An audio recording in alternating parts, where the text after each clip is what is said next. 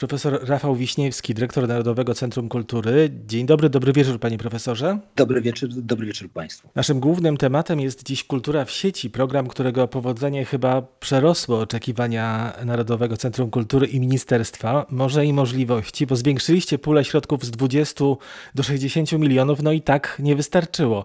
Spodziewał się pan tego? Tak, oczywiście, że spodziewałem się, ponieważ e, epidemia i czas, w którym się znajdujemy jest bardzo trudny dla, dla twórców, twórców, dla instytucji kultury, dla wszystkich, którzy pracują w sektorze kultury. To są osoby od nagłośnienia, to są osoby od realizacji dźwięku, to są osoby od budowania scen. No, mógłbym wymieniać tych zawodów i, i wymieniać. I, I zawsze jest tak, że środki przy całym wielkim wsparciu zawsze będzie trochę tego za mało, ale to nie zmienia faktu, że e, udało nam się w stosunku do zeszłego roku, trzeba jakiś punkt referencyjny sobie znaleźć, e, co najmniej podwoić budżet, który zajmuje się redystrybucją i wsparciem, bo chciałbym, e, zanim dojdziemy do samego programu Kultura w sieci, półtora tygodnia temu ogłosiliśmy wyniki Kultura Interwencje, tam 277 podmioty otrzymały wsparcie na kwotę 10 milionów. Trzy tygodnie temu infrastruktura domów kultury, wyniki tego programu zostały ogłoszone. Wcześniej był budżet niecały 10 milionów, został zwiększony do prawie 21 milionów. Kilka tygodni temu został ogłoszony wynik konkursu Etnopolska z 293 podmioty na kwotę 10 milionów. Trzeba to, na to spojrzeć właśnie holistycznie, jak często podchodzę do kultury, że ci, którzy nie otrzymują, zwracają uwagę, no w mniejszym stopniu ci, którzy otrzymują każdy uważa, że powinien realizować e, dany projekt, jeśli o coś aplikuje ale mnie osobiście cieszy, że się uaktywnił taki, ujawnił się potencjał kulturotwórczy na różnych poziomach.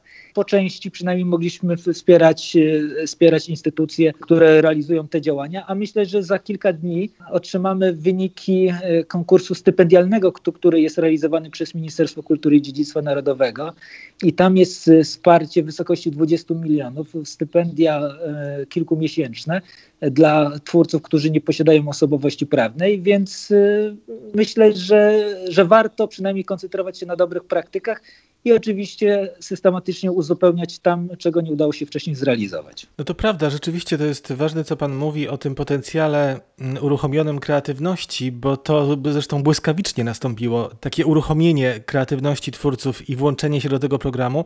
A kto oceniał wnioski i jakie były kryteria wyboru? Zespół Narodowego Centrum Kultury razem z, z osobami w drobnej formule, z osobami z Ministerstwa Kultury i Dziedzictwa Narodowego, ale przede wszystkim to jest gro osób z NCK, i to są trzy takie y, obszary. To jest ocena merytoryczna, to jest ocena społeczna i to jest ocena organizacyjna. I w sumie można było zdobyć maksymalnie 100 punktów, a od 75 projekty otrzymywały finansowanie. No, 1182 projekty, które otrzymały wsparcie, czyli minimum 75 punktów, to jest naprawdę bardzo duża liczba podmiotów, które zostały e, wysoko ocenione. Ja patrzę, przyglądam się na przykład w innych resortach e, i tych programów, które są realizowane, no, może nie są aż tak właśnie spektakularne w, w takiej ilości wniosków, które są, bo sam jako pracownik akademicki staram się o środki w innych e, projektach e, z, z puli Ministerstwa e, Nauki i Szkolnictwa Wyższego. Nie zawsze mi się po prostu udaje, ale ja nie mam za złe, ja zawsze pracuję nad tym, żeby poprawić projekt, żeby ci, którzy oceniają, ocenili to pozytywnie na takim poziomie, żeby otrzymać finansowanie i nigdy nie, nie formułuję te takich zarzutów, że, że komisja jest no, nieempatyczna, nie rozumie, no bo sam mówię, jak czasami przegrywam, szukam przede wszystkim rozwiązań takich pozytywnych i myślę, że, że te pozytywne działania przy tym projekcie przełożą się po prostu na inne projekty, które będą realizowane w niedalekiej przyszłości. Wiem, że to nie e, satysfakcjonuje tych, którzy nie są zwycięzcami, ale proszę mi wierzyć, przyszło na wniosków na prawie pół miliarda złotych i jeszcze gdybyśmy poczekali, myślę, kilka tygodni, ta kwota by sukcesywnie się po prostu zwiększała bo takie są po prostu oczekiwania społeczne. Wspomniał Pan o, o tych e, przegranych, e, także swoich, no negatywnych, e, czyli tych poniżej 75 punktów 4319. Są jeszcze formalne odmowy, prawie 500. To jest statystyka mniej więcej podobna, i myślę tu nie o liczbach oczywiście, lecz procentach do innych programów grantowych? To jest tak, że w stosunku na przykład do naszych dużych programów, jak Kultura Interwencji czy Etnopolska, to mniej więcej około między 1,5 tysiąca a 1700 jest wniosków. Czyli my teraz przyznaliśmy w ramach kultury w sieci ci, którzy wszyscy aplikują na przykład do innego programu, na przykład do kultury interwencje. Bo jeśli przyjąć, że teraz jest prawie 1200, a aplikuje do kultury interwencje półtora, mniej więcej półtora tysiąca, no to bym powiedział, jest, jest to sporo. Sporo jest również patrząc w kategoriach procentowych, bo to jest ponad 20%, y, czyli co piąty projekt otrzymuje finansowanie.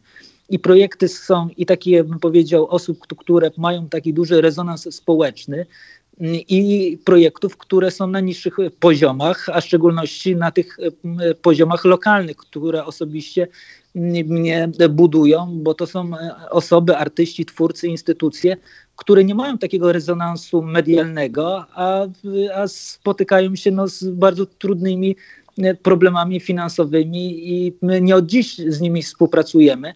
Ja spotkałem się nawet z takimi głosami, dlaczego my finansujemy domy kultury i gminne ośrodki kultury. Przecież to, to, są, to są instytucje, które są e, w zakresie samorządów i one sobie dadzą radę. Nie, my wszystkich staramy się wspierać. Każde instytucje i gminne ośrodki, i domy kultury i e, artystów, którzy mają osobowości prawne i tych, którzy funkcjonują w, sektorze kultury, ponieważ no, wszyscy, tak jak powiedziałem, holistycznie e, rzecz ujmując, potrzebują wsparcia, bo to wsparcie jest wymagane w tych w trudnych czasach dla, e, dla całego sektora kultury. Tak z Dolnego Śląska perspektywy patrząc, to no nie dostały na przykład duże instytucje wrocławskie, jak Teatr Muzyczny Kapitol we Wrocławiu albo Teatr Pieśni Kozła, natomiast y, mnóstwo, oczywiście mnóstwo w proporcjach mówimy, sporo wniosków y, zostało rozpatrzonych pozytywnie z Wałbrzycha. Y, największa liczba beneficjentów pochodzi z Wrocławia. Na drugim miejscu jest Jelenia Góra i na trzecim jest Wałbrzych to jest w sumie z Dolnego Śląska,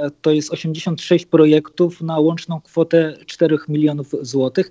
Myślę, że, że to jest bardzo pokaźny zastrzyk e, środków na, na Dolny Śląsk.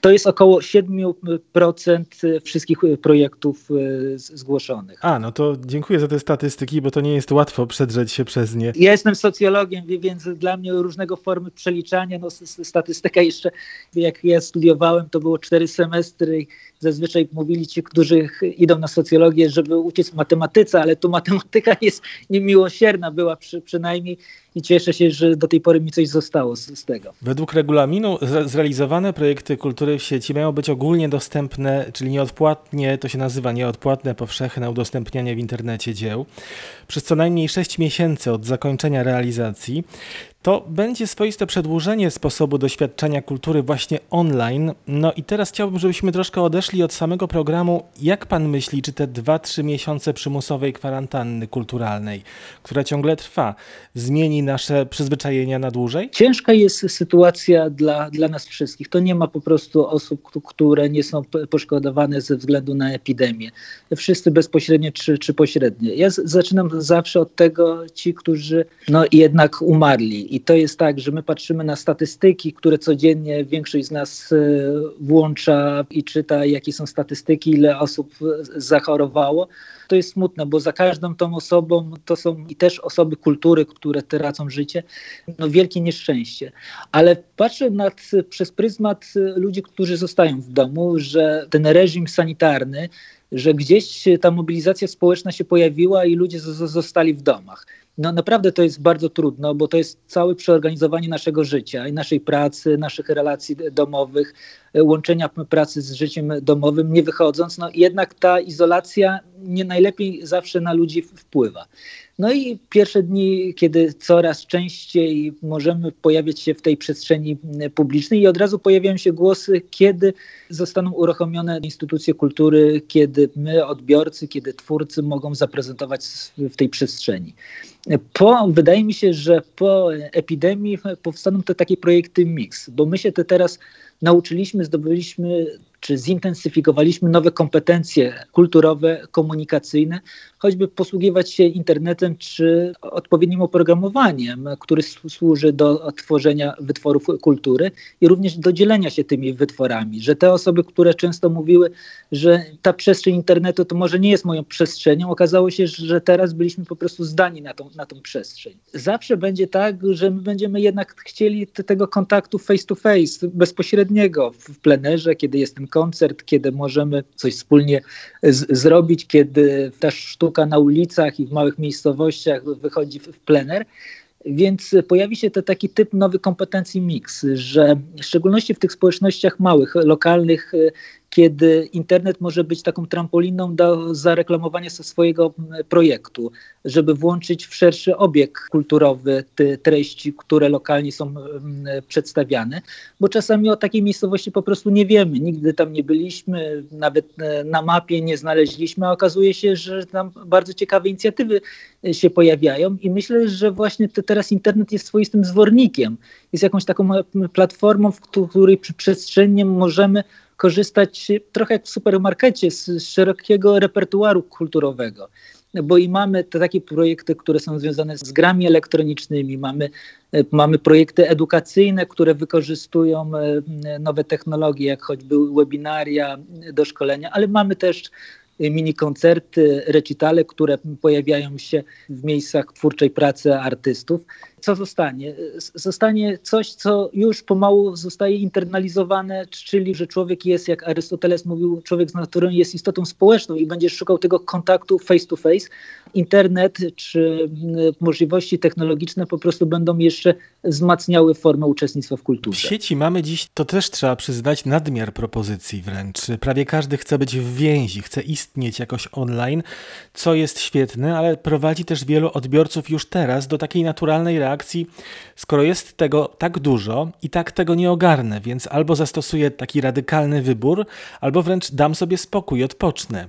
I zgodzimy się pewnie, że wybór jest wartością, ale i ten skutek uboczny, czyli ów odpoczynek od kultury, powinien nas przynajmniej zastanowić. Przypomina mi się to taki utwór dezertera Nadmiar. Trochę, żyjemy właśnie w różnych nasyceniach no jeśli nie możemy wyjść, no nagle robią się takie oddolne, spektakularne akcje, przerzućmy wszystko do, do internetu i to naprawdę bardzo dobrze pracuje, bo rzeczywiście jest i głód na, te, na takie działanie, i jest zapotrzebowanie, i jest ta więź pomiędzy twórcą i odbiorcą.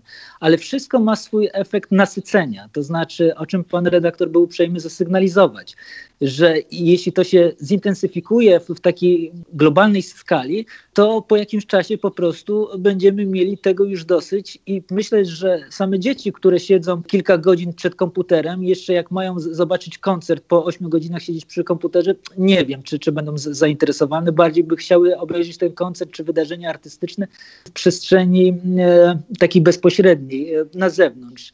To jest trochę szukanie takiego ekwilibrium, e, szukanie homeostazy, która jest trudna pomiędzy tym, co możemy zaoferować, a tym, jakie mamy oczekiwania. I nie ma tutaj, bym powiedział, takiej prostej recepty, którą byśmy wzięli w książce, że no, trzeba zrobić 3653 koncerty i to będzie adekwatne, bo mniej to ludzie będą zwracali uwagę, że jest za mało, a jak zrobimy więcej, to jest z tego za dużo. To jest, bym powiedział, taka elastyczna przestrzeń pomiędzy relacji pomiędzy twórcą a odbiorcą e, kultury to trzeba delikatnie, nieustannie analizować i my w Narodowym Centrum Kultury przyglądamy się takim projektom.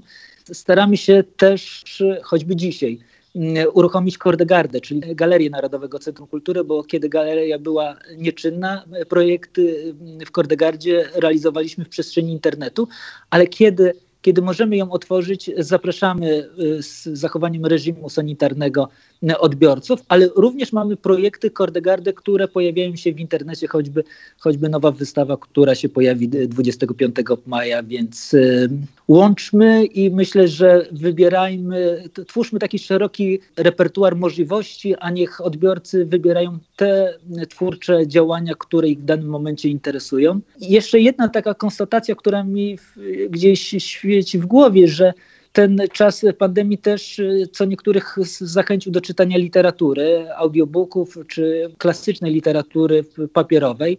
Jeśli miałbym szukać rzeczy pozytywnych, to, to zawsze bym zachęcał do czytelnictwa, bo święto czytelnictwo trwa przez cały rok i taka chwila, kiedy nie wychodzimy, myślę, że warto sięgnąć do własnej biblioteczki czy zasobów choćby Polony Biblioteki Narodowej, żeby uczestniczyć w życiu kulturalnym. No tak, rzeczywiście, niech nam to zostanie, to, to czytanie. Panie dyrektorze, z tego co pan mówi, z tym przekonaniem o tym, że będziemy tęsknimy i że wrócimy z jakimś takim, z taką zdwojoną energią i chęcią do uczestniczenia face to face, do tego kontaktu bezpośredniego z artystami, to ja mam taką sugestię, bo pan jest bliżej ministra kultury, może taki teraz za chwilę program Kultura Offline, kultura poza siecią. Był to taki socjolog, nazywał się Pitrim Sorokin, który mówił, że można być w dalekiej przestrzeni geometrycznej, ale blisko mentalnej. E, a można być blisko przestrzeni fizycznej, ale mentalnie daleko oczywiście są różne konfiguracje, więc przełożę propozycję, o której e, pan redaktor mówi, ale myślę, że, że Peter Sorokin też dostarcza nam kilku pomysłów, jeśli chodzi o kto bliżej, kto dalej. To a propos pomysłów socjologów. Jest pan socjologiem, a doktorat pisał pan o transgresjach kulturowych młodzieży akademickiej. To habilitacja. Habilitację, przepraszam. O studenckim podróżowaniu w imię poznania i wymiany kulturowych bagaży, mówiąc tak górnolotnie. W sytuacji zamknięcia granic, tej niepewności co do ich przyszłości, to zdaje się być istotny dla pana temat do rozważań. Muszę powiedzieć, że trochę pan mnie zaskoczył tym pytaniem, bo... Wyszliśmy poza temat główny, tak, przepraszam. Rzadko mam z kimś przyjemność porozmawiać o moich dokonaniach, o tym, czy się zainteresuje naukowo, ale rzeczywiście jest, jest tak, że internet jest czasami dany języczny, czyli na przykład mamy internet polskojęzyczny. Przede wszystkim szukamy informacji, treści, które są w, języku, w językach narodowych, a internet nie ma tych granic, nie ma przestrzeni, internet nigdy nie śpi. E, nie śpi oczywiście w sensie metaforycznym, bo, bo trzeba powiedzieć, że kiedy patrząc na polskich internautów, wiemy, kiedy częściej korzystają, w jakich momentach, kiedy ta sieć jest e, obciążona, ale to jest też trochę właśnie wychodzenie i nabywanie nowych kompetencji, jak jakby spoglądanie, jak mają inni i co możemy z tego skorzystać, e, jaki repertuar kulturowy pojawia się w krajach europejskich i pozaeuropejskich, jak ludzie sobie starają ułożyć życie z, z, tą rzeczywistością, w której się spotykają, jak kompensują wspólnie trudności i jak e, wspierają się w dobrych praktykach. Możemy w tym przypadku, nie wychodząc z domu, przekraczać po prostu różnego rodzaju granice, w sensie oczywiście e, metalnym, bo geograficznie zostajemy cały czas e, w domu. A przyglądając się Erasmusom, przyglądając się tym, którzy wyjeżdżają do pracy, korzystają z z oferty, czy korzystali z oferty turystycznej. Myślę, że ich te doświadczenia wzbogacają nas samych, bo kulturę poznajemy organoleptycznie, czyli smaki, zapachy. Przez internet dosyć ciężko to, to znaleźć, jak przyglądamy się na przykład potrawom, ale patrząc na repertuar choćby kuchni, która w Polsce się tak z, zhybrydyzowała, bo mamy tak wiele różnych ciekawych rzeczy. Spotykamy się z innością kulturową, jak Dibuła mówił, że w tej różnorodności jest piękno i to piękno również pojawia się w przestrzeni internetu. Mhm. Chociaż bezpośredni kontakt staje się źródłem nabywania kompetencji międzykulturowych, to jest pań, cytat z pana, bezpośredni kontakt, które dokonują korekt, modyfikacji i redefiniują orientację życiowe jednostki, czyli ten taki znaczący kontakt, y, który może coś zmienić w naszym myśleniu, no, raczej jest tym kontaktem face to face. Tak, bez dwóch zdań. To, to jest to, o czym mówiłem od, od mistrza mistrzów, czyli od Arystotelesa. My po prostu potrzebujemy tych, którzy podróżują, przekraczają granice, czy, czy to byli wcześniej kupcy, podróżnicy, czy wcześniej, kiedy uniwersytety, no wykształceni, nie mówiliśmy program o jakiejś mobilności specjalnie, po prostu ludzie kształcili się w różnych uniwersytetach, znali języki, zwyczaje, ale to zawsze w, w kontaktach takich bezpośrednich. I ciężko zrozumieć tego człowieka tylko w przestrzeni internetowej, chociaż część osób, która mi tłumaczy, w szczególności moi studenci, mówiąc mi o ideach na przykład e-sportu czy w grach komputerowych. Ja muszę powiedzieć, że to nie jest moja mocna strona, ale kiedy możemy, kiedy też możemy tworzyć sobie swoistą wspólnotę, jednak jest to jeden z elementów dodatku. Nie chciałbym powiedzieć, że to jest substytut. Kontakt bezpośredni jest tym kontaktem, w którym człowiek rodzi się, człowiek doznaje empatii, kiedy może przyjrzeć się czemuś, dotknąć. Bym powiedział, no właśnie tak, to jest wyjście choćby na tą zieloną trawę czy wyjście w góry, czy wyjazd gdzieś, kiedy doświadczamy, ale doświadczamy bezpośrednio, a jak komuś jakby opowiedzieć o tym, jaka jest woda przez przestrzeń internetu, jakby ta woda nie była piękna. Mówi pan o tych grach komputerowych, że to nie jest pana środowisko naturalne. Jesteśmy z podobnego pokolenia, czyli roczniki lat 70.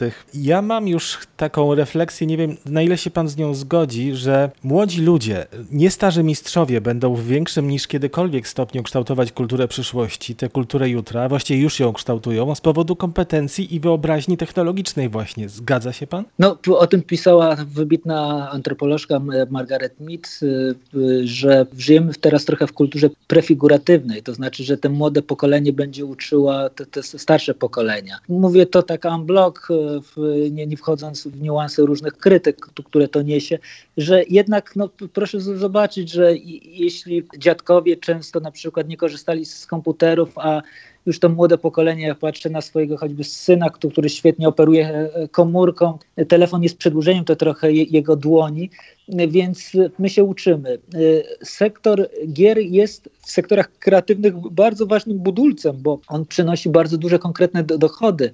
E, to jest wiele osób, które jest zaangażowane w, to, w tą grę i choćby już nie chciałbym tutaj reklamować poszczególnych firm, E, polskie firmy są na tle świata, nie tylko Europy, ale całego świata są bardzo dobrze znane, a produkcje, które są realizowane, mają no, choćby no, takie spektakularne odsłony, e, kiedy no, przy jednym choćby ostatniej produkcji jeden z amerykańskich aktorów jest, jest włączony w działania promocyjne, to to znaczy, że mamy coś e, więcej do powiedzenia, ale mówię ze swojej perspektywy, to znaczy ja jestem przywiązany do, do takiej papierowej książki. Ja nawet nie mam tych specjalnych czytników, które służą do, do czytania, bo czasami kiedy słyszę, że ktoś mi mówi, no mam 15 tysięcy woluminów w swoim czy, czytniku, a ja się pytam, a ile przeczytałeś? No mówi, no jeszcze nic nie przeczytałem, ale mam. Dla mnie książka to po prostu jest przyjemność. To jest swoista podróż. Świat, bym powiedział, radości, który sprawia. I z jednej strony to, to jest czymś jako takie podstawowe narzędzie pracy dla mnie, jako dla pracownika akademickiego. I przede wszystkim jest to, że, że ja po prostu kompensuję sobie różnego rodzaju stres, kiedy mogę usiąść w fotelu, na kanapie, kiedy mogę po prostu przeczytać spokojnie poszczególne akapity i myślę, że to jest coś więcej niż przyjemność to jest po prostu rozkosz literatury. Ja przypominam sobie na spotkaniu na festiwalu Stacja Literatura kilka lat temu. To było ostatnie publiczne spotkanie Kory z czytelnikami, z widzami, z fanami. Olga Tokarczuk to spotkanie prowadziła i Kora powiedziała, że przez całe życie dla niej książka była e, ogromnym, wielkim przyjacielem. Mając książkę, wiedziała, że nigdy e, nie jest sama. To prawda, to jest przyjaciel, który towarzyszy nam nieustannie w podróży, bo ludzie, którzy czytają, oni czytają więcej i ta książka po prostu towarzyszy im w różnych życiowych chwilach i kiedy podróżujemy do, do pracy, i kiedy wracamy, kiedy jesteśmy smutni, kiedy się cieszymy, kiedy mamy chwilę wypoczynku. W każdej wolnej chwili to pojawia się po prostu książka. Więc y, książka się na nas nie obraża. Książka zawsze czeka i mówi: Zapraszam cię, żebyś ze mną pobył. Bardzo dziękuję za rozmowę. Dziękuję ślicznie. Pan profesor Rafał Wiśniewski, Narodowe Centrum Kultury.